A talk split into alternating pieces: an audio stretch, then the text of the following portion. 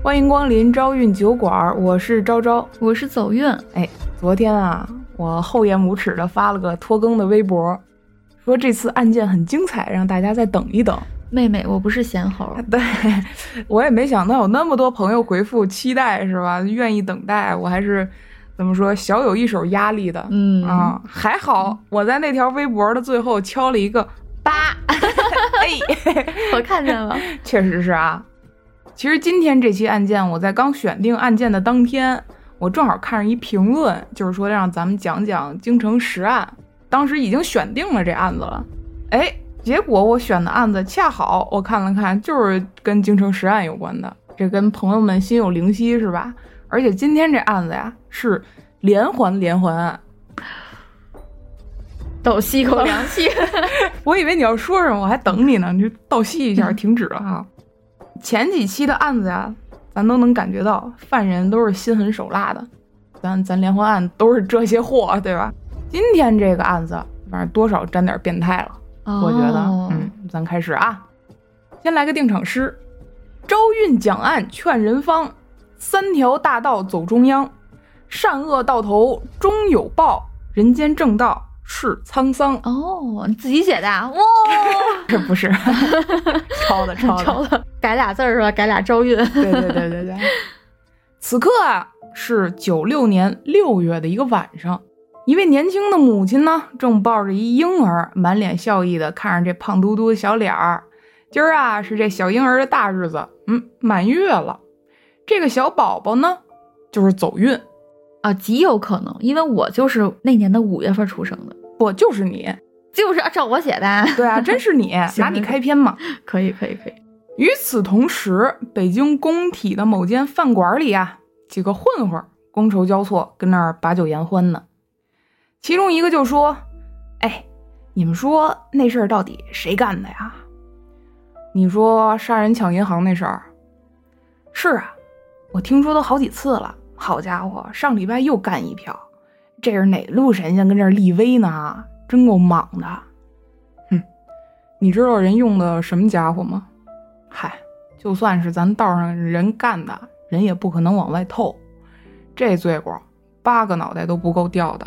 行行行，甭说了。前几天道上有头有脸的都给请进去问话了，咱这些臭鱼烂虾，咱可少聊这个，别让雷子听见了，拿你们顶缸啊！听这意思，你知道点门儿，赶紧给哥几个讲讲，是不是？讲什么讲？你当我这招运电台啊？哎，讲讲，对吧？讲讲这这附近肯定没警察，有警察大哥早跟咱说了。这谈的到底是怎么回事呢？你知道汉语里有句常用句式啊，就说你这么叉叉叉，怎么不去叉叉叉？啊，搁北京呢，这句最耳熟能详的俗语就是你这么牛逼，你怎么不去抢银行呢？那为什么一定是抢银行，他就不能是偷大炮呢？这句话。大抵就由此案而来吧。哦，嗯，哎，突然起了个鲁迅范儿。去年年底，也就是九五年十二月十三号这天上午啊，朝阳区亚运村一所信用社，也就是银行门口，一辆小轿车原地停着呢。驾驶座上啊，司机豆大的汗珠子哔哩吧啦往下掉。十二月份，你说至于这么热吗？天气不至于。但形势至于啊，因为此刻啊，后排座位上一个戴着头套的蒙面人正拿着黑洞洞的枪口抵着副驾驶的后脑勺，想活命，赶紧把枪给我交出来。司机呢是豪门服装公司的后勤员工，副驾驶坐着的被抵着脑袋的姑娘是公司的出纳。今天啊，两个员工接到公司的指派，照例呢来银行取钱。此刻啊，出纳姑娘的手里正拎着十五万的公司现金。谁成想，这刚取完钱上车，就碰上这么一位。当时啊，听见歹徒说那句话，司机后勤呢下意识的就开始喊：“抢抢劫！救命啊！”随着他本能的这么扯脖子一喊，砰一声，蒙面人直接开了枪。转眼间夺过装着十五万现金的钱袋子，就赶紧跑下车了。一溜烟儿跳上远处停着的一辆无牌轿车溜了。再看这边车里啊，头部中枪的出纳姑娘呢，当场死亡了。这一切都太快太混乱，以至于驾驶位上幸存的后勤大哥啊，还是被吓得失了魂儿，哎，根本来不及反应。等到警方赶到现场呢，没有任何一个人知道这歹徒的面貌，蒙面嘛，对吧？一切线索啊，只有一条，就是这戴着头套的蒙面人啊，是上了一辆韩产无牌车跑的。车呢，倒是辆好车，其他的一概不知。这么一看，那就找车吧，对吧？警方开始啊，着手追查这辆无牌车。但是啊，不用您费劲，哎，你也甭找。转天啊，这车就被发现烧毁在一片野地里了。同时呢，接到的报案也证明了这车啊被偷的是。这青天白日的就敢这么杀人抢劫，这还了得？就在警方抓紧调查的同时啊，两个月以后，二月八号上午，同样是青天白日，同样是朝阳区，而且同样是亚运村，工商银行，这这回熟吧？这个工商银行门口啊，押款员正在往运钞车上搬这个现金密码箱呢，突然。一个蒙面人出现，手拿一把小型冲锋枪啊，哒哒哒哒哒，边扫射边往运钞车这儿走，进行抢劫啊。简短截说，最后啊，有两名工作人员被打死，有一名中弹重伤了。本来是要押运的一百一十六点七四万元的巨款也被劫走了。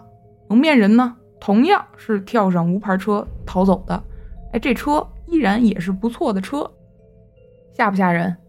我主要是没想到九几年的北京竟是枪战的现场啊！啊，吓人吧？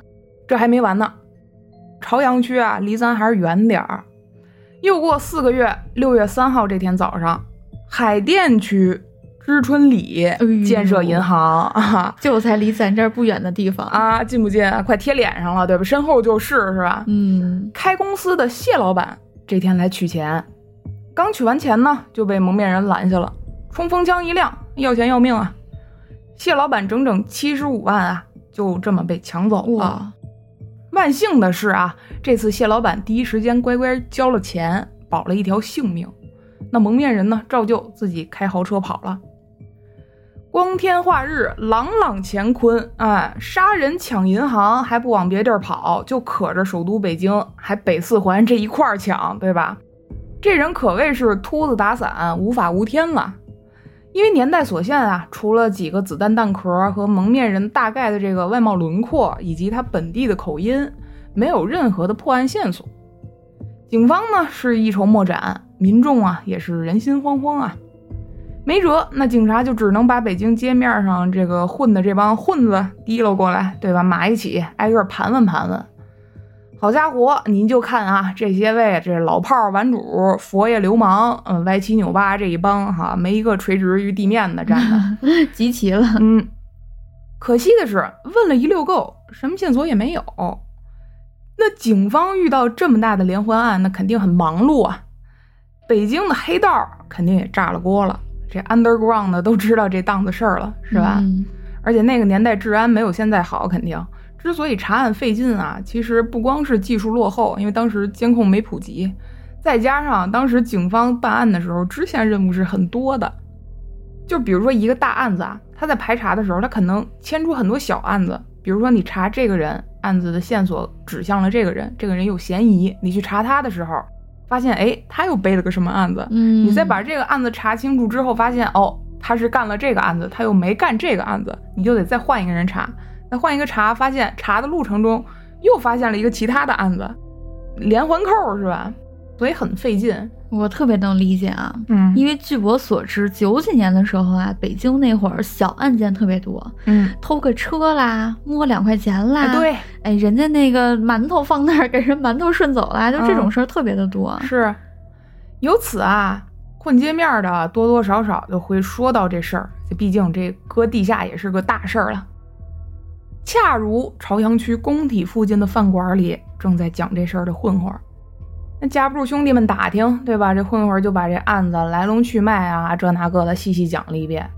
那听的混混呢，还时不时发出一些啊的感叹哦啊，还有隔壁几桌急着问，然后接着讲啊，对吧？别停啊，下期什么时候更啊？哎，也有人说，哎，不听了，不听了，这 片儿当话，废话忒多，走了。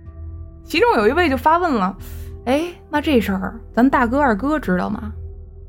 废话，咱大哥二哥可是有头有脸的，工体这片儿谁不听他们俩兄弟的？这事儿这么大动静，他们俩能不知道吗？那这帮人的大哥二哥是谁呢？这俩人啊是亲哥俩，哥哥呢叫大龙，弟弟二虎，两个人啊十七八岁的年纪，已然呢不上学了，仗着家里父母做生意有经济实力，再加上哥哥大龙当过兵，所以啊这俩人是不学无术，不走正路，混街面，天天就打架斗殴什么的，吸纳一些社会渣子，拉帮结派呀，收收保护费呀什么的。就比如工体附近趴活的出租车呀，经常就会受到大龙、二虎这帮混混的勒索和骚扰。那天晚上讲完故事、吃完饭之后啊，没几天，这帮混混又跟着大龙、二虎溜达出来了。时值盛夏，大热的天儿呢，必须得先来点啤酒啊，整几个是吧？酒足饭饱之后啊，大龙、二虎带着几个小弟拎着酒瓶子满街乱晃。嗯，眼前出现了一辆出租车。哟，这停着的车，这车牌衍生啊，新来的嘿，走啊，哥几个，今儿又开张了，今儿晃晃悠悠画着龙啊，这几个混混就来到了这出租车的跟前儿，呱唧呱唧敲窗户，哎，司机的哥其实打几米开外就看见这几号混子朝自己车这晃悠过来了，还特意车窗给关上了，没成想还是没躲过去啊。不过，的哥转念一想，自个儿这身强力壮的，只有跟大街上，亮他们也不敢怎么着啊。子牛，车窗摇下来了，的哥就说了：“有事儿吗？你这么多人，我这车可坐不下啊。”废他妈什么话！我告诉你，听着啊，跟这儿趴活的，见了我们哥几个都得交份儿钱，懂吗？没成想的是啊，听了这话，的哥也没怂他们，哎，根本不怂，还跟他们理论起来。你说你们啊，你们几个小兔崽子毛长齐了吗？啊，你知道怎么跟长辈说话吗？啊，跟我这儿要钱对吧？一来二去啊，这满身酒气的大龙气血上涌，脑袋就开始嗡嗡往上顶这血。于是啊，他伙同弟弟二虎，直接就把的哥抢劫并且杀害了。这几个人啊，简直就是空关在出殡，目中无人啊！警方肯定也不能让他们跑了。几天之后。大龙、二虎毫无悬念，咔被捕入狱了。手铐一戴，兄弟俩瞬间清醒了。杀人了，这是犯了死罪呀！转头到了审讯室里，嗯，说说吧，作案过程是吧？审讯员直接一撂桌子，讲讲吧。看着审讯室的标语和面前的审讯员呢，大龙低着头，把抢劫杀害第一个的过程啊，一五一十给交代了。说完整个过程之后呢，大龙抬眼说：“我这么配合，死罪能换成活罪吗？”审讯员啊，一边敲着墙上的标语，一边回答：“来来来，看清楚，彻底交代，宽大处理啊！你呀，越配合我们，好好交代，越能争取机会，懂吧？”几秒钟的沉默过后呢，大龙又开了口：“抢银行那案子。”我知道是谁干的。一听这话，审讯员扑棱一下抬起头。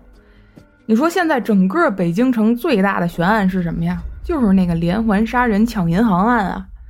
竟然在这个人身上能有眉目啊！之后的审讯里啊，大龙就交代说啊，他知道第一起抢劫杀人案是谁干的，就是那个在亚运村把出纳姑娘给杀害了那起啊。他说啊。是两个八一滑冰队的运动员，大头小头干的。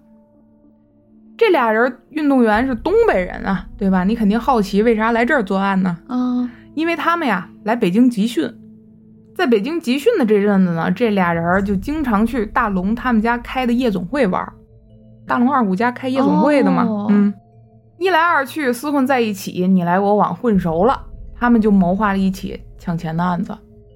大龙啊，把事发当天的作案的流程啊，怎么抢劫啊，怎么杀人啊，怎么分赃啊，说的那是清清楚楚，有模有样啊。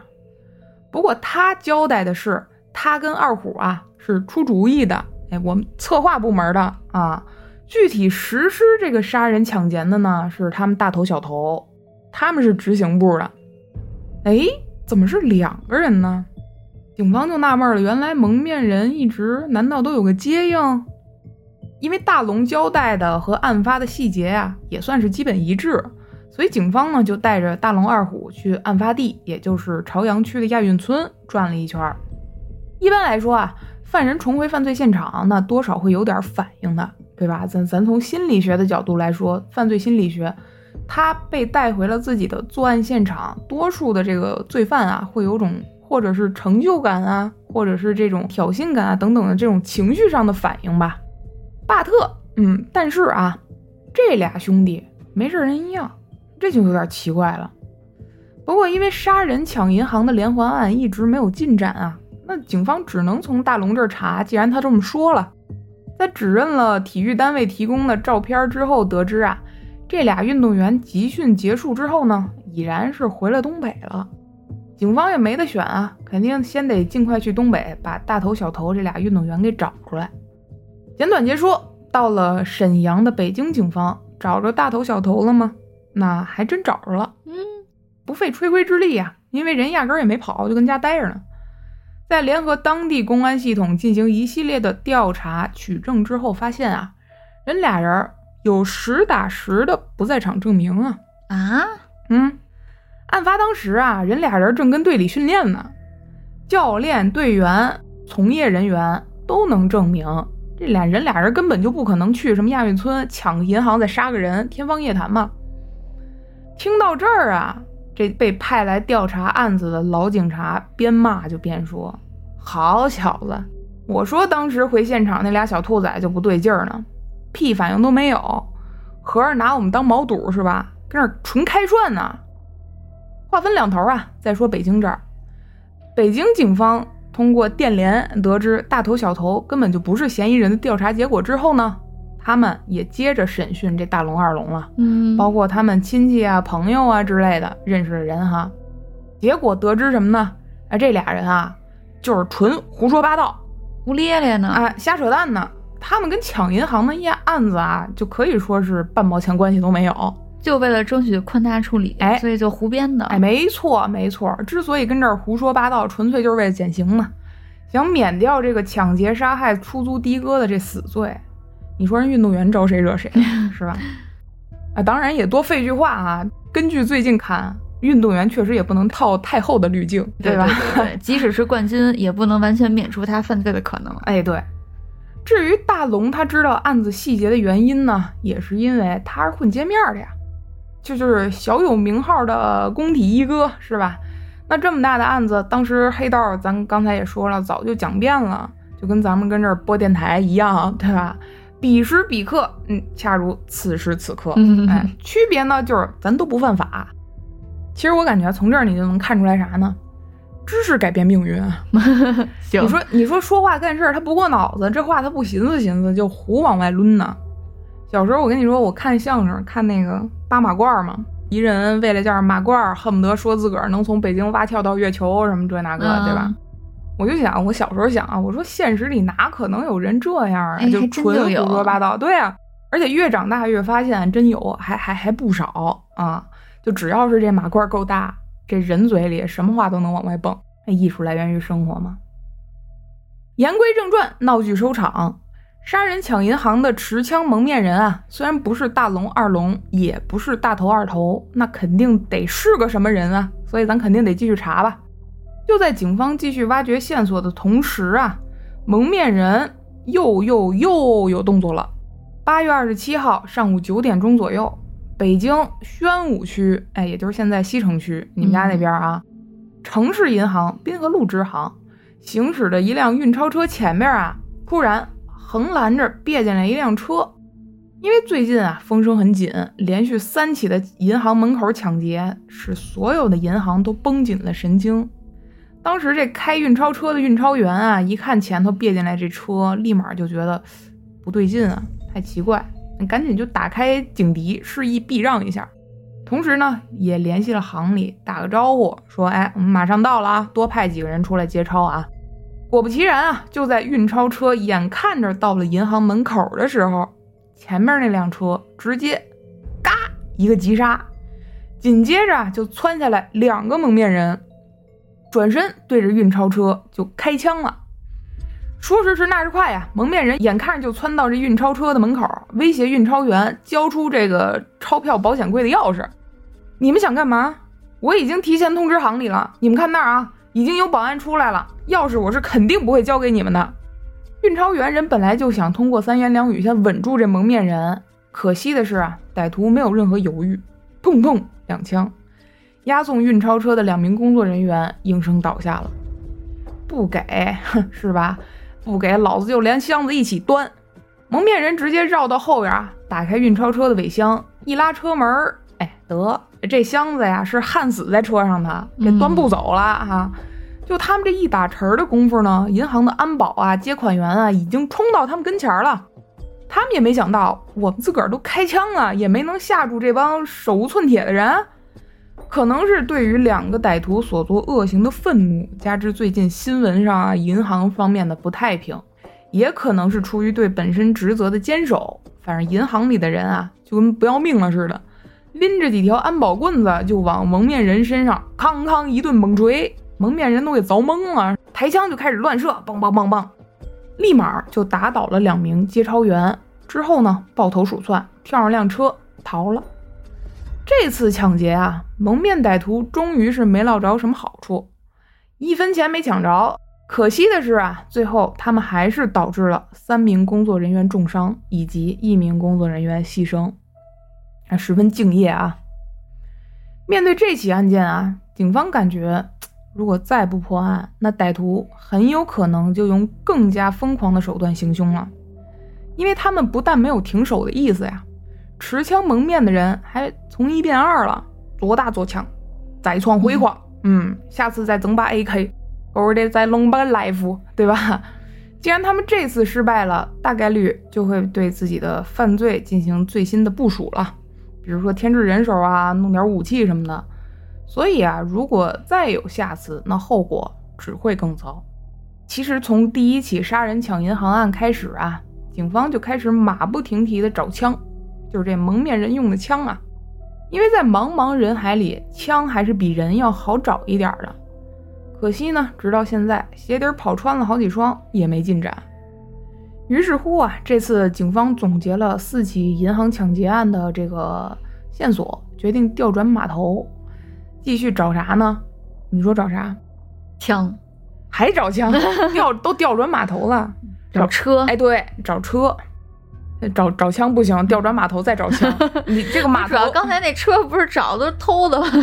是是是，这这所以说呢，再再换个方向嘛，接着找车啊，你就不能调三百六十度码头啊。每次啊，歹徒都是先偷车再作案，而且呢，这些车有统一的一个特征，就是都是高档车哦。警方啊，就把近期全北京失窃的高档轿车进行了大量的搜寻，看看能不能排查找出这个跟歹徒踪迹特征相符的这些失窃车。功夫不负有心人啊，九月三号，一辆黄色尼桑失窃的上报信息被警方给盯上了。这辆车失窃的地方和前三次案发地点极其接近，就是这条信息呢，警方赶紧就派出最大力度搜寻这辆黄尼桑。你猜找着没呢？那肯定找着了。哎，对，找着了。这车啊，就出现在北京亮马桥的天上人间夜总会门口，就是那个天上人间花魁遇害案的那个天上人间夜总会。当天晚上啊，警方即刻部署了警力，准备实施抓捕。就在嫌疑人从夜总会出来，边张望边要开门上车的一刻，警方迅速出动。结果没成想啊，这人没丝毫犹豫，窜车里，咔，关门着火，就要开车逃跑。意识到这点的警方呢，赶紧就拔枪射向这黄尼桑的车轮啊，你不能让他跑了呀！同时大声警告啊，停车，立刻停车，否则我们开枪了。可是这人啊，已然是想鱼死网破了，猛踩油门，根本没有停下的意思。那没辙，警方无奈就只能是朝车内开枪。砰砰砰，一阵枪响，黄尼桑瞬间失控，撞到了另一辆车上，熄了火。终于呢，也算是停下来了。警方见势，赶紧就扑上去啊，把驾驶室里的嫌疑人赶紧给拽出来。拽出来的时候，眼见啊，这人已经在抽抽了。嗯，为啥呢？他头部中弹，子弹啊从他一边的脑门射进去，从另一边的下颚穿出来，嗯，而且他腿上也挨了一枪。看这架势啊，人要不行，警方呢就赶紧组织抢救，第一时间逼问他这个口供和同伙。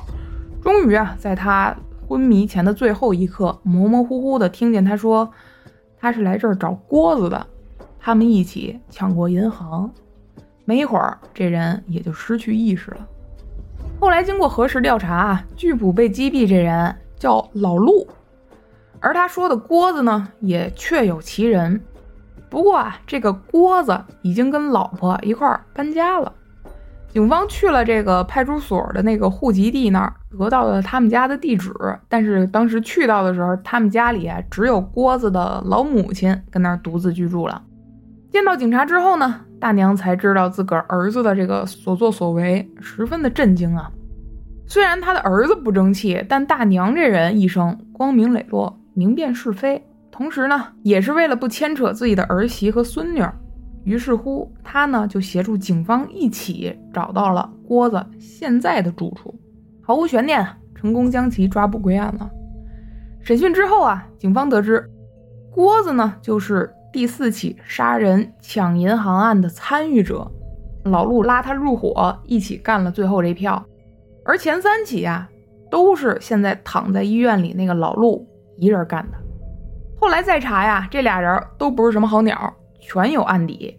郭子呢，之前因为强奸罪被捕；老陆啊，比他只能说是加个更字儿，盗窃、越狱、抢劫三位一体，边境买枪、杀人抢钱。这人的人生信条啊，就是我能潇洒一天是一天。最后呢，经过法院审理判决啊，老陆原名陆宪洲，郭子原名郭松，这两个人多次杀人抢劫，依法呢判处了死刑立即执行。当然，医院的老陆啊，他根本也就没活到挨枪子儿那天，重伤不治，一命呜呼了。咱老话都讲啊。杀人你得偿命，欠债你要还钱，这都天经地义的，对吧？杀人抢银行的案子呢，终于真相大白了，谋财害命者得到了应有的报应。但你别忘了，之前被大龙二虎杀害的出租的哥，这一条无辜人命还没吸血冤屈呢。转过年来啊，一九九七年处理了陆建洲和郭松的案子之后，经法院判决啊。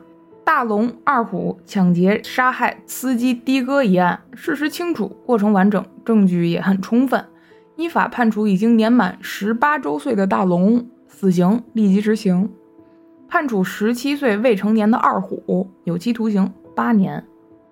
听到这儿，咱还是感觉挺痛快的，是吧？哎，该服刑的服刑，该偿命的偿命，是不是？那咱们就点赞、订阅、加关注吧！别呀，别呀，接着来呀！咋你不还没听过瘾呢？不挺满意的吗？行，不闹啊，那接着讲吧。那人都没了，讲谁呢？那咱就讲这服刑的二虎吧，好吧？啊，别呀，还真讲服刑的二虎呀？啊，真讲啊！听众留言说什么呀？原来有一条留言是：这衙门口朝南开，有理没钱别进来。哎，老话是吧？这话呢，同样适用于服刑期间的人。大龙二虎家里干什么呢？开夜总会啊，做生意的，有钱。大儿子既然已经被枪毙了，那这小儿子肯定得全力拉关系、找门路，争取减刑，对吧？加上二虎啊，他在监狱里确实很老实，表现的服刑表现不错，所以呀，到了五年后，也就是二零零二年，二虎呢得以假释回家了。多说一嘴啊，就是对判处了有期徒刑、无期徒刑的这个犯罪分子，在执行了一定的刑期之后，因为他们比较遵守规矩、接受教育和改造啊什么的，也挺好的。哎，听劝是吧？患有严重的疾病或者是有悔改表现的，以至于说能判定说他们应该出去，再不会霍霍危害社会了。而附条件的将其予以提前释放的这种制度就是假释。说白了就是减了三年的牢狱之苦嘛。哎，他判了八年嘛，那五年之后假释。假释之后啊，二虎的父母见天就劝他儿啊，你可要好好做人啊，是吧？千万别再走你哥的老路，好吧？不光晓之以理，动之以情，还拿出了这实际行动。什么实际行动呢？给他娶了个媳妇儿。哎，不是，为什么呢？是在丰台给二虎买了套房子。哎呦呦呦，行行行，嗯，小儿子这辈子出人头地那是甭指望了。老两口，咱就图他个安生吧，好好过日子。别再当混混了。二虎呢也一口答应，说：“我自个儿知道该怎么做了，好吧？我以后肯定重新改过，好好做人。我迎接美好生活，拥抱平凡人生啊！你们啊，甭操心了。而且你们以后少拿我哥教育我。”哎呀妈！我听到这儿，我就感觉这二虎子吧，这出来吧也得干不了好事儿。哎，姑娘，这么晚了，打个车走吧。春节刚过，夜色里啊，一名独自行走的姑娘身旁呢，传来一声温柔又憨厚的声音：“啊，去哪儿啊您？这大半夜的，坐个车吧，姑娘，给你便宜点儿。”本来姑娘啊也没想搭理，怕黑活的司机嘛，对吧？后视镜那儿拴个小红灯，搁那儿忽闪忽闪的，太常见了。但是听说话是本地口音，再加上她声音也很磁性，当然这个“雌”是雌雄的“雌”啊。所以啊，姑娘也就没那么戒备，放慢了脚步，扭头瞥了一眼，哎，一白白胖胖、憨态可掬的大哥，长得跟大熊猫似的。嗯，正阳门多少钱啊？哟，那我正好顺路嘿。这样，你给两万得了，跑完你这单我就回家了。嗯，那姑娘再见啊，别走啊，两万不行，那再给你便宜点儿，七块，七块成吗？嗯，行吧。姑娘啊，停下步子。转身就往车后门那儿走，哎，咔，到这儿停住啊！月黑风高，万籁俱寂，咱直接说，转过天来，在河北郊区一片荒郊林地里，一具被装在大麻袋里的女尸静静地躺在这儿了。警方赶到勘察现场，这人是谁？不知道，哪儿来的？不知道，谁杀的？不知道，怎么死的？这个知道，嗯，这具年轻女尸的脖子上啊，有一圈紫红的印子，很明显应该是被人掐死的。身上的现金、手机这些值钱财物都没有了，但是女尸啊没有被性侵的痕迹，死亡时间呢大概是夜里。河北警方初步判定啊，应该又是哪个抢劫杀人团伙造的孽。因为尸体身上线索少之又少，所以只能给他暂时搁置了。春去秋来啊，又到了零六年的十一月底，同样是走在夜路上的姑娘，同样是路过趴活的黑车，交易达成，姑娘上车。就在她准备拉开车门的同时，姑娘没注意到的是，前排的司机啊，边冷笑边嘟囔：“哼，这背影太像，只可惜啊，还不是他。”几天之后呢？山西省的一个小村庄的树林子里，凭空多了点东西。这回不是大麻袋了，是什么？一堆肉块。这些肉块甚至都没引起任何人的注意，只随着一年四季的日晒风吹啊，化进了土里。这些肉块啊，也不是个例。恰如零七年九月底这天，北京平谷区的一间出租屋里。咚咚咚，剁东西的声音啊，在屋子里回荡。屋里的每个角落都充满了血腥味儿，血呢混着碎肉骨渣，崩到墙上贴着的这个塑料布上。墙上挂着大大小小的砍刀、斧子，一双戴着手套的手呢，正在劈砍、肢解一具女性尸体。忙活几个小时之后，呱唧呱唧，出租屋的门被人敲响了。虎哥，走吧。哦，来了。吱嘎，门拉开，一个看着跟大熊猫一样白胖白胖、慈眉善目的男人，拎着个沉甸甸的塑料袋从门里走出来。门口敲门的人看了一眼袋子，问：“你拿的拿的什么？”“嗨，你甭管。”俩人啊，下楼上了车，脚踩油门出发了。来到一个路口，车一挑头，后座发问了：“哎，虎哥，上哪？”七拐八绕，眼瞅着车子就往京郊的墓地开，后座呢也就不再问了。他知道啊，开车这位，哼，又要去看他哥了。虎哥，不是我说，咱都弄死这么多个了，到手就这么点钱，这也不行的。我知道你够意思啊，每次一分钱都不要，都给我。可是，废他妈什么话？抢银行钱多，你敢去吗？话说到这儿啊，后座没脾气了。眼见着车停下，他嘴上没说，心里嘟囔：抢银行。里边那位不就卷进抢银行的事之后被枪毙的吗？大金，你跟车上等我啊！说完这句话，前座拎着袋子下了车。他，你肯定也猜到了，就是当年因为未成年逃过一死的二虎。嗯，二虎今天呢，就跟之前一样，来到了大哥墓碑前。夜色将至啊，他跟往常一样对着墓碑念叨：“哥，那女的我还是没找着，你别怪弟弟。我杀的这些啊，在那边也能给你做个伴儿，你别嫌弃。哥，我真想你。”之后从墓地开车回到家，二虎和大金呢前后脚进了丰台区的这个家里的屋门，塑料袋往桌上一扔啊，二虎坐沙发上刚点了根烟，屋门。噔噔噔响了，虎哥在家吗？我家跳闸了，你能帮我看一眼吗？二虎起身贴猫眼一瞧，哦，是邻居小杜。啊，小杜啊！边说呢，二虎边拉开门，把邻居姑娘让进来。这个小杜啊，是对门的长租客，和这二虎呢也不熟，只是街里街坊住着，每天出来进去打照面，对吧？认识倒是挺久了。进了门，大金坐着也没说啥，点头示了个意。小杜说啊，自个儿屋里好像跳闸了，黑咕隆咚的，他也不会弄。二虎就说啊，这小事儿是吧？等抽完这根烟过去，我帮你换根保险丝就得了。小杜一听也开心啊，觉得幸亏这邻居虎哥在家，要凭他自个儿一人，他就得摸黑一宿，等白天再找人修，那多费劲啊！看二虎这屋子呀，那可真是乱七带八糟啊。烟头、衣服、泡面桶、布呗的饶世界都是啊！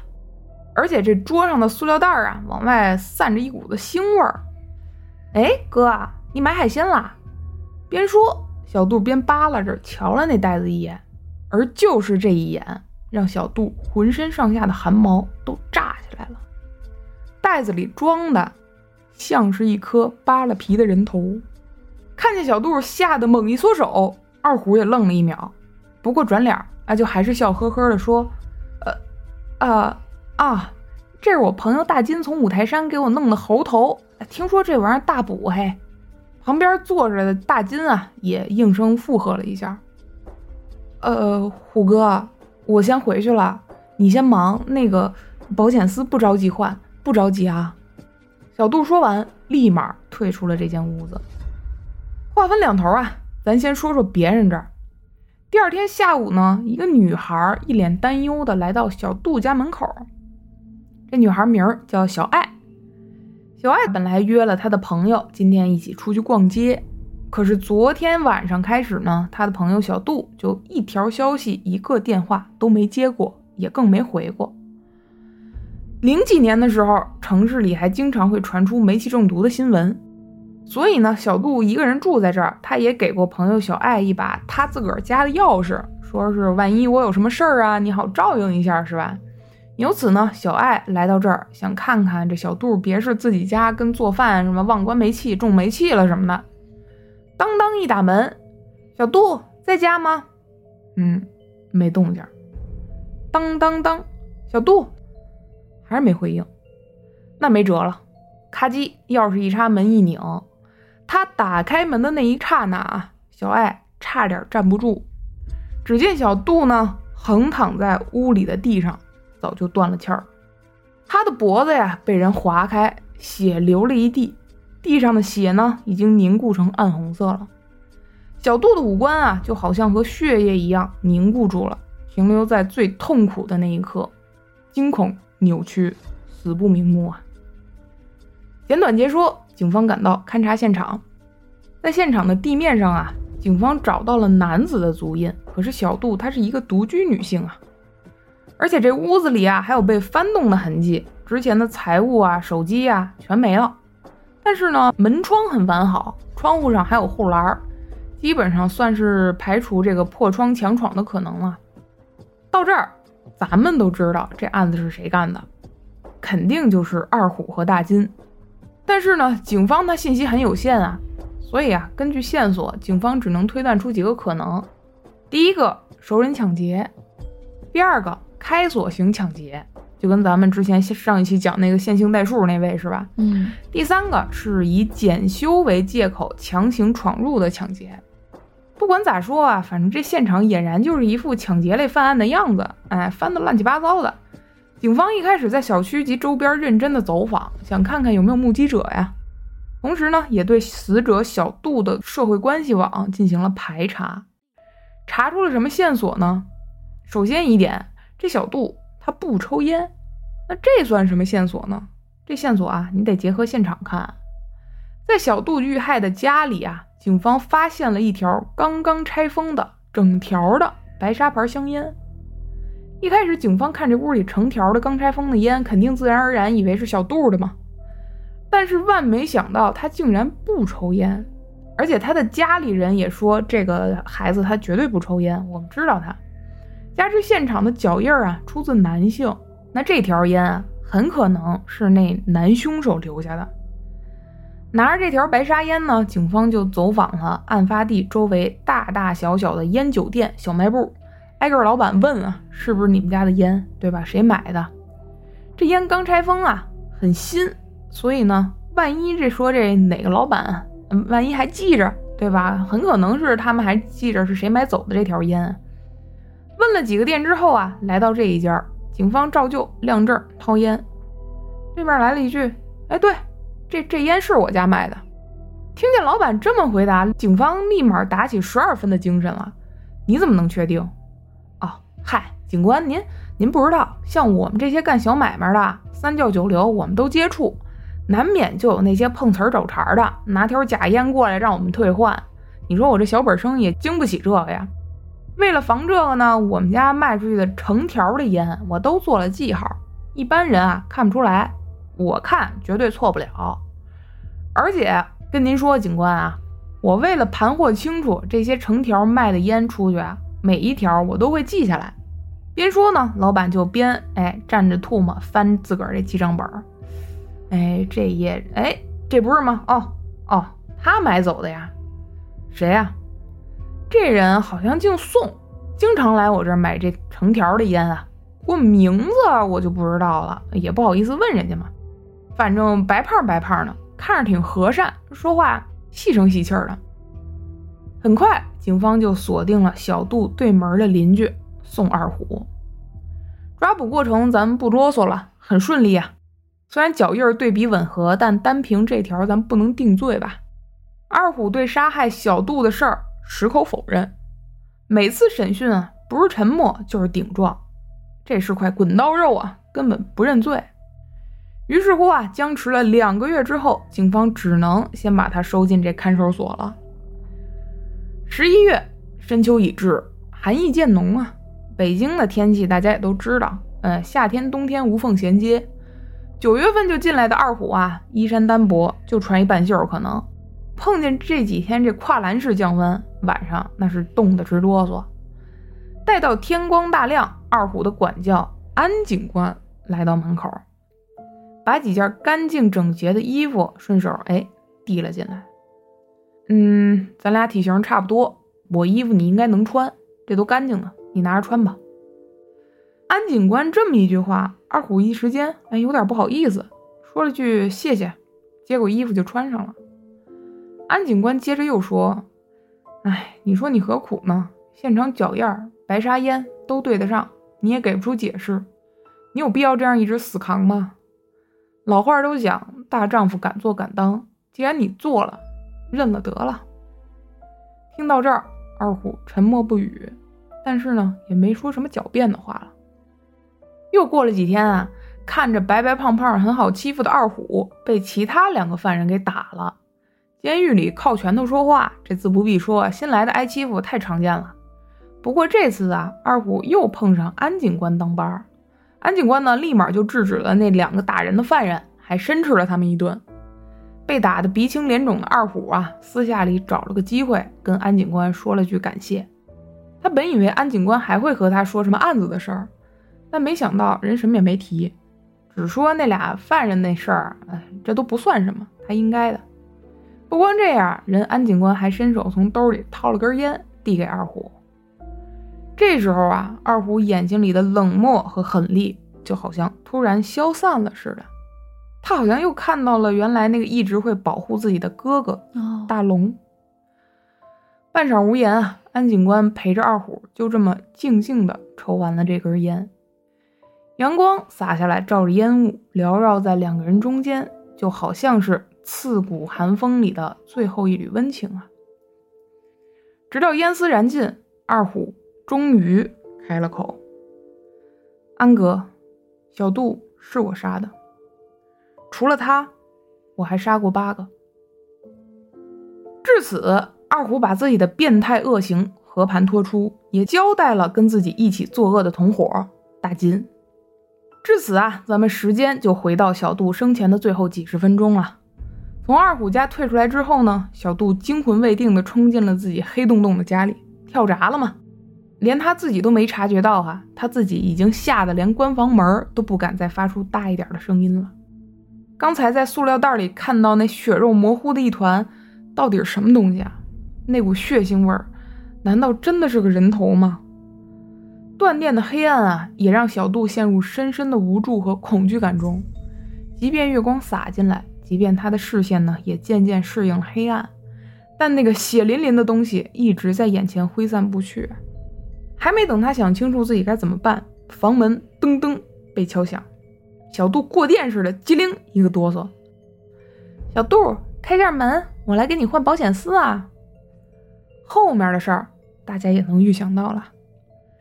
残忍的大金和二虎就这样合伙杀死了无辜的小杜。当然，有种说法说这个小杜在家里被肢解了，也有说法说没有。我在搜集资料的时候，大部分没有说他在现场被肢解的这个点啊。话说至此，有个奇怪的地方，那就是为什么现场会有一条刚开封的白沙烟呢？行凶的时候是二虎带着大金来到小杜家，他没有必要拿条烟去凶案现场，对吧？而且还是成条新拆封的，这玩意儿又不能当板砖打人用。再有一点就是，从零五年二月第一次杀害去正阳门那位姑娘，到零七年九月。两年多的时间里，他前前后后劫杀了八名女性，大到二十八岁，小到只有十六岁。那咱们要知道啊，二虎家里什么都缺，就是不缺钱啊。他何必要抢劫杀人呢？他要找和谁相似的女的呢？哎，而且他杀的人啊，外表都有相似之处，比如说这头发是黑长直啊，身高体重啊，轮廓啊都很相像。再有就是，他是出于什么原因，以至于到犯罪后期开始肢解受害者呢？这一切啊，咱就要从他和哥哥一起杀害的哥的案子说起了。咱们讲了，为了立功轻判啊，他大哥大龙自己下了套，往抢银行的案子里自个儿卷，对吧？结果偷鸡不成蚀把米啊，在咱们正常人看来，他哥的死刑那是罪有应得。但在二虎眼里，满不是那么回事儿。他觉得他哥做的一切就是为了保护他，哥哥根本什么都没做错。而且啊，要不是因为那女人出卖他，他们兄弟俩也不可能被抓到。哪个女人？也就是二虎的前女友。原来啊，当初他跟大龙杀害的哥之后呢，二虎一不小心把这事儿就走嘴了，透给当时他的女朋友小丽了。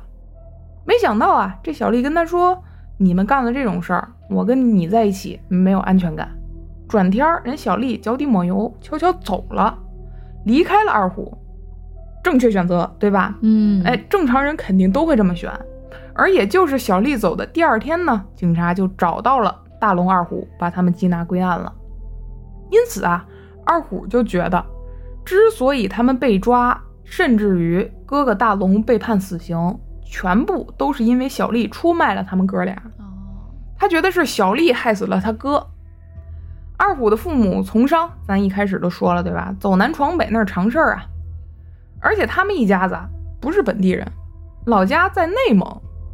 二虎呢，对于亲情的一切认知，都是很小很小的时候在内蒙老家生活的时候，和爷爷奶奶，尤其是哥哥一起度过的。没长多大点儿就被父母接来北京了。所谓长兄如父啊，他从小就跟着大龙屁股后头一直到大，哎，很依赖哥哥。尤其是被接来北京之后，哎，他最亲的人也就是他哥哥了。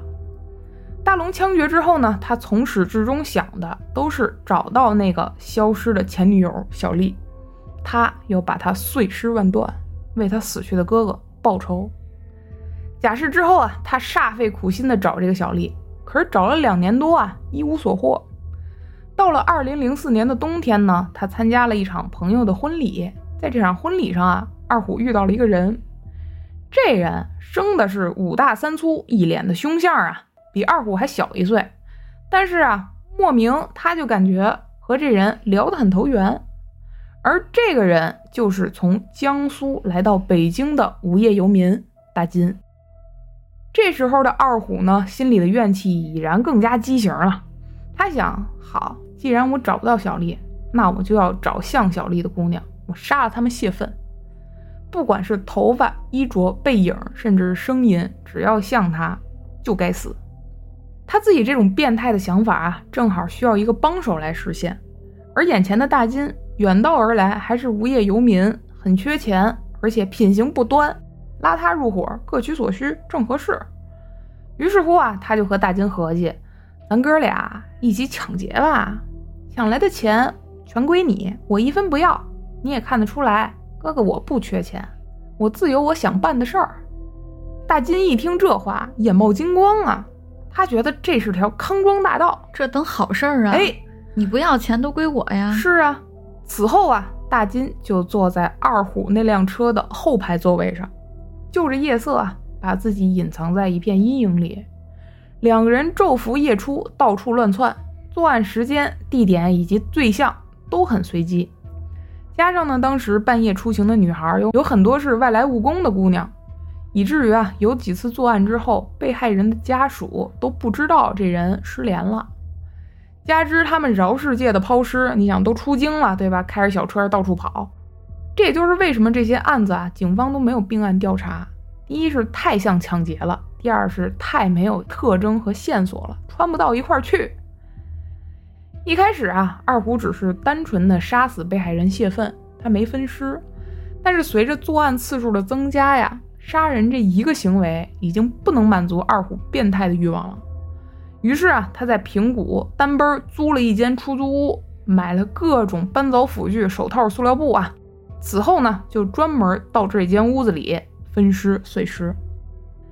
一直以来啊，每当二虎思念哥哥大龙的时候，他就会去哥哥的墓地前跟哥哥聊天儿，而那天被小杜看到的这个塑料袋里啊，也定然不是什么猴头，那是他杀完上个被害人之后砍下并且剥了皮的人头。他现在已经发展到抑制不住想把尸块带回家的变态程度了。家在丰台，分尸的地方在平谷。当天小杜看到这塑料袋里的东西，转身出门之后，虽然小杜没说什么。但二虎的心里横竖不踏实，思来想去，二虎想起谁了？就想起来那个所谓出卖他的前女友小丽。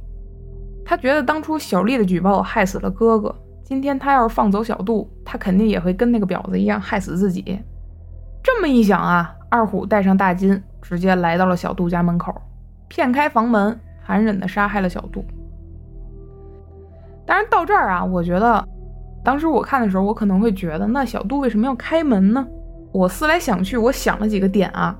如果是我的话，这俩人跟门口站着，你说我敢不开门吗？他们要是想进来的话，对对对吧？而且有的时候，我感觉人感到这种极度的害怕的时候，其实第一反应可能是顺从，不是反抗，就是有一部分人。我觉得他是也存在一些侥幸心理的，嗯他肯定是想，我要是好好的跟你说，哎，嗯开门，咱们就唠这个跳闸的事儿。我不像是看见了什么东西似的，没准，哎，你看我好像很正常的样子，你也许嗯会放我一马呢。啊，对，而且当时那个小杜他可能还没有办法确定他那一眼看到的是个什么东西，对吧？反正挺吓人的。况且呢，二虎他肯定是哄着说吧，连哄带骗呗。而且几分钟的功夫啊，我觉得也不容小杜去报警。呃，况且你说他报警，他说什么呢？说我邻居家有个头，对吧？他是他说是猴头，我我看像人头 啊，那这警察也不搭理，对吧？你这嗯恶作剧呢？当然，以上只是个人观点啊，我这么推测的。而且我觉得他就算不开门，这俩人要想杀人的话，他肯定还有别的方法。我觉得照那种门，我估计这一踹，两个人肯定能给踹开，嗯踹个锁，那不是那蛮力还是可以的。对，或者是跟门口蹲着，等他、嗯你你你你有本事，你一天都不出门，对，或者怎么着，对吧？嗯，这咱就不推测了啊。不管怎么样，杀害小杜之后，大金搜刮了这个可怜姑娘家里所有的值钱财物，包括手机啊、现金啊什么的。大金这个人自始至终都是图财的。完事儿呢，二虎让大金先走，自己像往常一样独自来收拾尸体。此时此刻，这间屋子里静到只能听见二虎一个人的呼吸声。他盯着小杜的尸体，缓缓坐下来，点了一根烟，抽完又点一根。忽然啊，他感觉自己心里忽然有种很厌倦的感觉，脑袋空洞又麻木。掐烟起身，二虎呢回到自己家里，拿了一条刚拆封的白沙烟。自己啊常年抽白沙，他就想，我把这条烟当成线索，我就故意留在犯罪现场给警察。可能等警察找到自己那天啊，这一切都会结束吧。现在的二虎他自己也有一种失控感。一开始啊，他杀人是为了给哥哥报仇，后来呢，他逐渐感觉杀人能给自己一种从未有过的刺激感，沉溺于此，欲罢不能。他说啊，他自己也想过收手，但是最后啊，已经完全控制不住自己了。直到从小杜家走出来，那扇门咔嗒一声被撞上，任他内心再怎么挣扎，再怎么矛盾，事情好像已成定局了。当时他跟警方说的原话是啊，杀的人越来越多，良心一点一点就没了。我想过自首，过两天又会后悔，这样反复过好几次。就是那天把烟留下之后啊，我也后悔过，但那时候我已经出来了，他的房门也已经关上了，我没法再进去，就想着听天由命吧。此刻的二虎呢，内心空洞而麻木，已经没有任何一点温情了。之后啊，被捕入狱，他才感觉到，哦，原来被抓是这种感觉，没有自由，什么都没有，比在外面差远了，和自己想象的蛮不一样。所以怎么样，懦弱又矛盾的他，根本就不愿意承认自己的恶行。我觉得这时候他就觉得啊，我我还是想出去。而那位安警官的善举啊，就像一缕阳光，照进这个恶魔的心里，让他仿佛又感受到了温情，唤醒了他早就丢掉的最后的一丝良知吧。于是，在这个很像哥哥的警官面前呢，他认了罪，终于敢承认自己所做的一切血案了。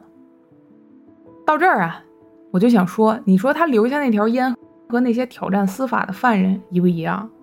故意跟警察想跟警察对对碰，看看警察能不能破案，想拿警察开涮。我觉得不一样。嗯，我听完之后呢，我先是有些疑惑。如果是一个变态的人啊，他作案变态到一定的地步，我觉得他怎么也不能是我还想进去吧？对我还想我当时祈求那个，对我当时抓我。我当时看到这儿也觉得他好奇怪，很分裂，很扭曲。我觉得，但我刚才又突然有一个想法，嗯，他杀了这么多人，变态到一定极致之后，他就如同行尸走肉一般。嗯人没有底线，你没有信仰啊，嗯，你你人性没有的时候，你就是一具行尸走肉。对，所以他是不是想，我想在生活当中寻求更新的刺激，或者是我希望有谁能来结束我？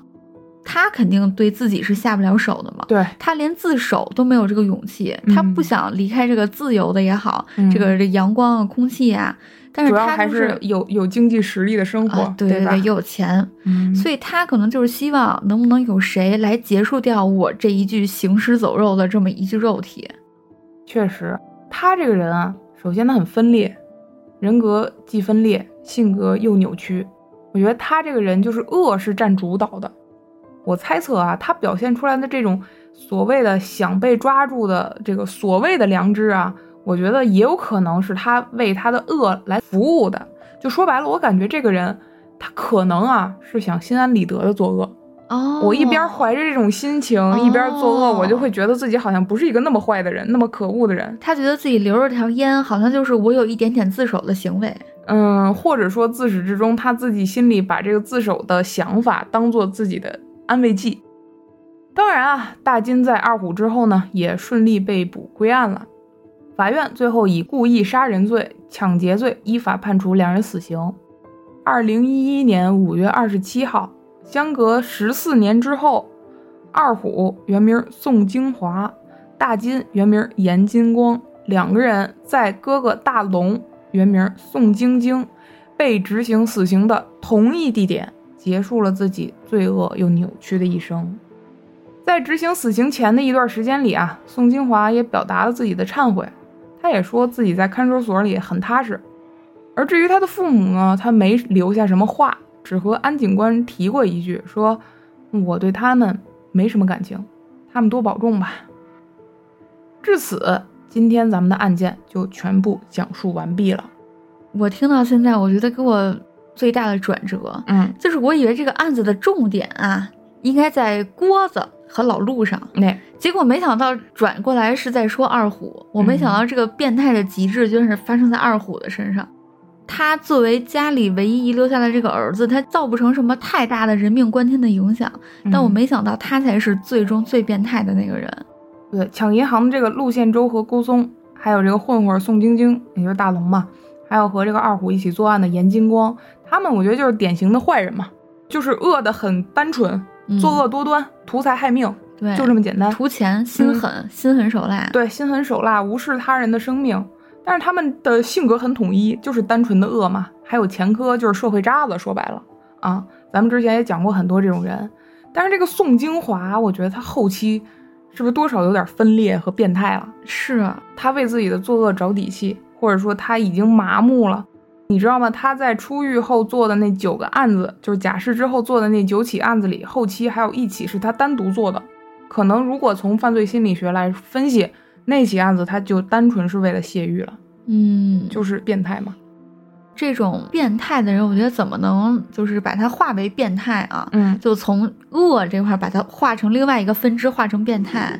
当一个人，你杀这个人，你不图他的钱，我也不图你的呃性啊，乱七八糟的，我不就为了杀你？嗯然后我杀完你之后，我居然还能碎尸，还能嗯剥你的皮，我能眼睁睁的去面对着我面前的这具同类啊，这嗯都都是人类嘛，嗯，我能够去厮杀自己的同类，我觉得这就是完全非常变态的行为了。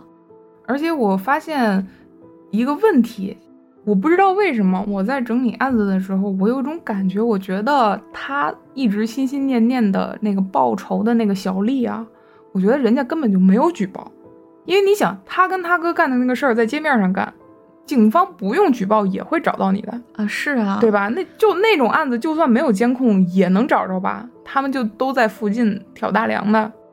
所以我觉得有的时候，往往这种很分裂、很变态的人格，它会伴随着一些臆想。嗯，就像咱们之前讲的那个道观案的时候，就他会他会臆想一个，我媳妇儿跟那个老观主，对对对，嗯他会臆想出一个敌对的对象，然后他会很确信这个事儿。所以我觉得这个也是变态的表现之一吧。其实我听完之后，我也觉得挺替他嗯父母心痛的一点是什么呀？他哥的死，愣是对他没有一丁点儿的教育作用，我觉得他没有起码的善恶观和道德观。呃就又让我想到李天一。李天一今年也出狱了，嗯，我就有点害怕。我跟你说，同样是在海淀区。希望你不要碰到他，也希望他不要听咱们电台。但，像我长大之后啊，嗯我经常在街上看到运钞车，嗯然后呢会下来很多这个迷彩服的小伙，然后拿着真枪，应该是真枪啊，我觉得。嗯，然后你掉头就走了，觉得再再找找一个机会是吧？我以前特别不能理解啊，嗯就我老感觉北京你运个钞用拿枪吗？嗯啊，你这你这北京治安这么好是吧？你你还用拿枪啊？哦，我听完今天这期之后，我觉得确实得拿。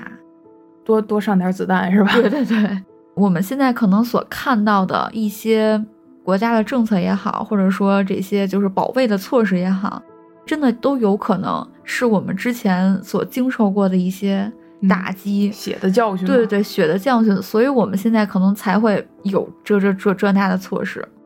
而且我觉得还有一点啊，就是我特别明显的感觉到，包括你说李天一做的案子，然后包括这个宋晶晶、宋金华这两个人，你的物质富足绝对不等于你的精神富足。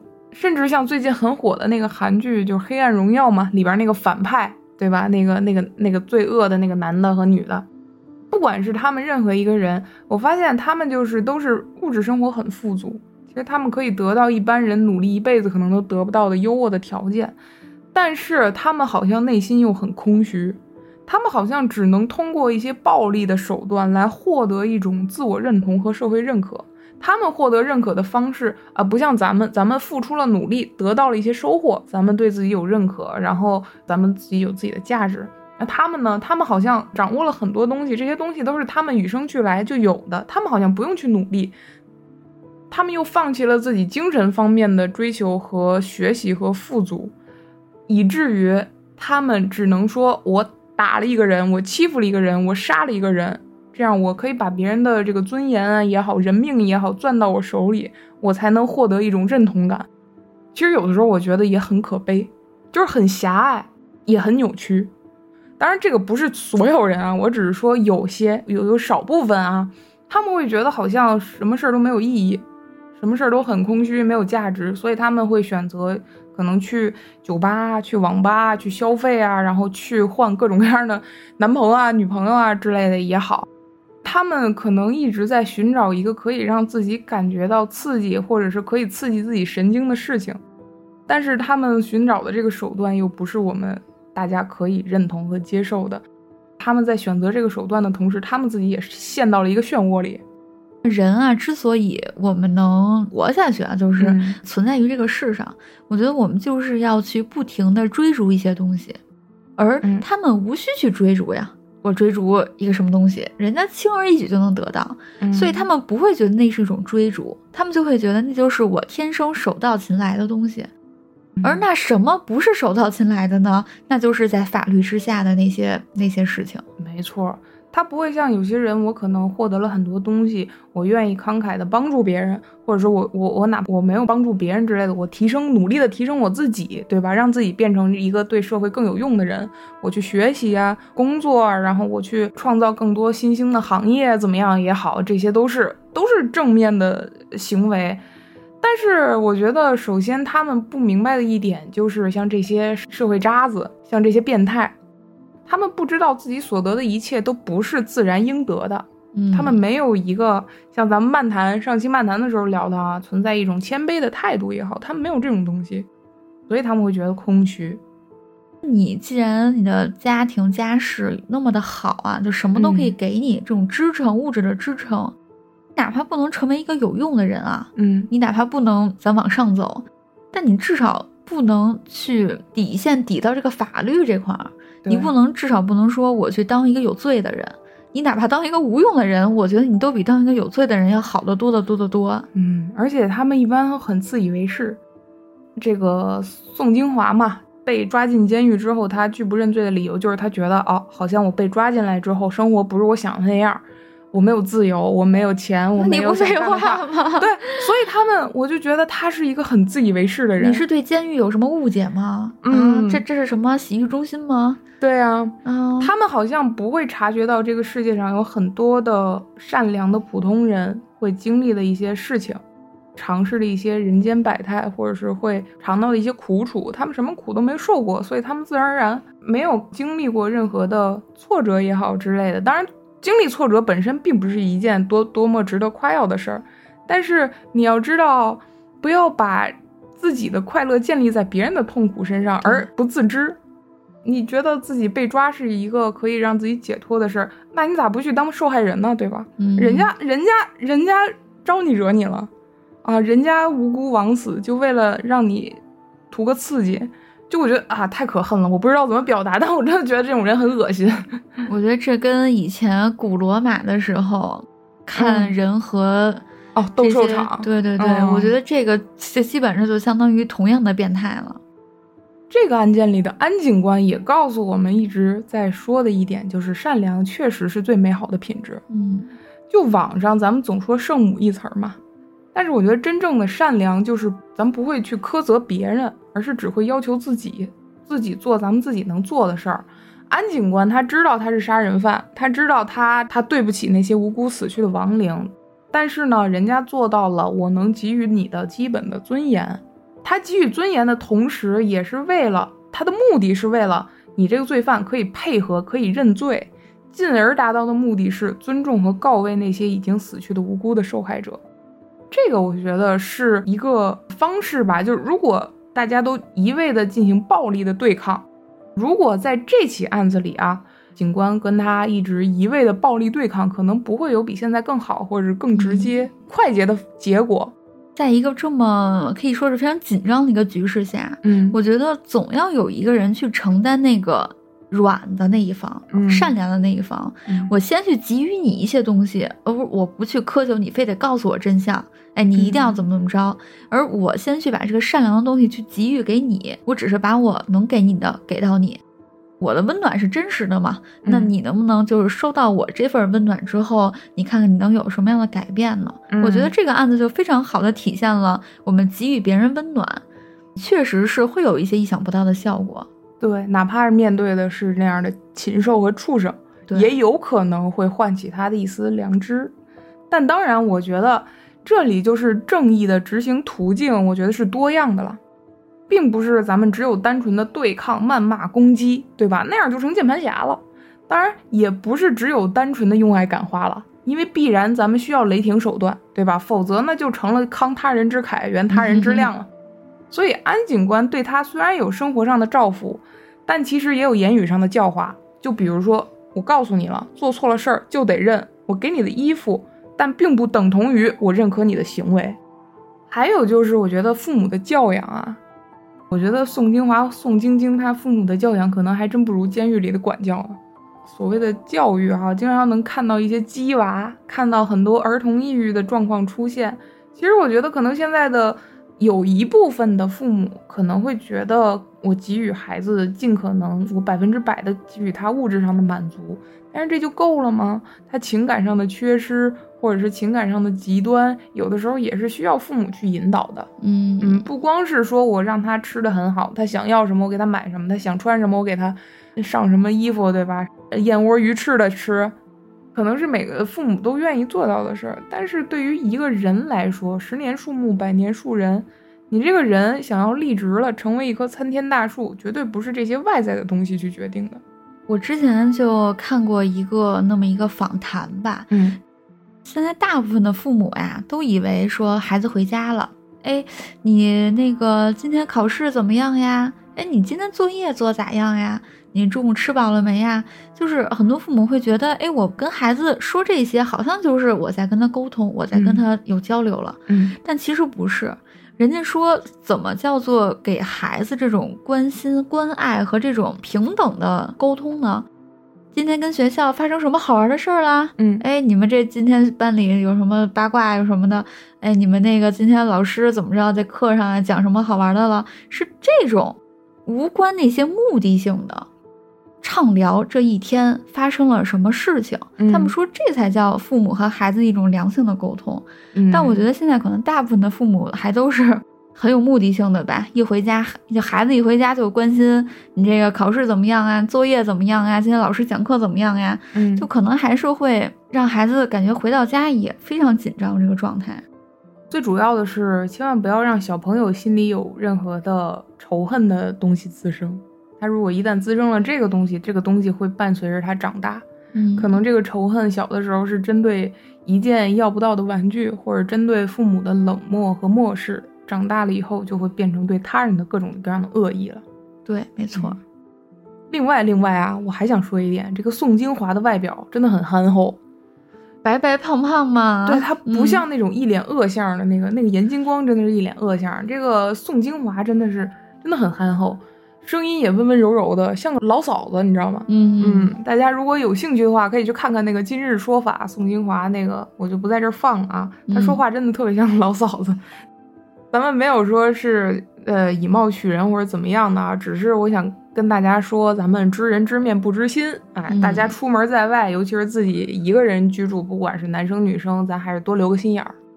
长成一切的样子都有可能是坏人。对，这这个保护好自己啊，嗯你说就是陌生人。当然，咱们今天的案件之前也有朋友给我们提意见嘛，说你们不要这个太嬉皮笑脸啊，或者不尊重什么的。就其实有的时候我们真不是故意的，就是有的时候讲的时候啊，嘴比脑子快，哎，脑子当时说完了这句话也说出来了，这个脑子一过，哎，呃，应该再严肃点儿或者怎么着。主要北京人吧比较贫对对对，嗯哎，也不是说北京人贫啊，啊，仅限咱俩比较贫。对，就就我我只是想说，我们真不是说不尊重亡灵，或者是不尊重受害者的那个那个意思啊。大家从后面的分析也能看出来，我们是怎样的观点，那就不多说了，好吧？好，那咱们还是点赞、订阅、加关注，招运老粉儿你最酷，谢谢光临朝运酒馆，我们下次见，拜拜。